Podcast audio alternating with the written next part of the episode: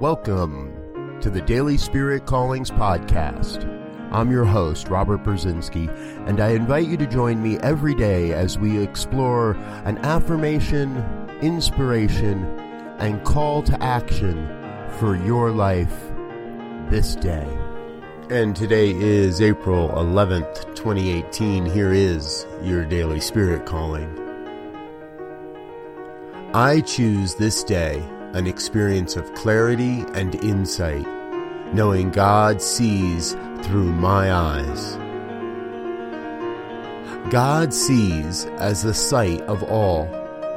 As we allow ourselves to see with God's eyes, we begin to see the unique divinity of each and every one on this planet and beyond.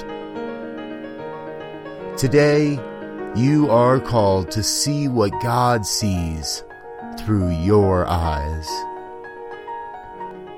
Thank you for listening to Daily Spirit Callings. If you found value in this program, please share it with your friends.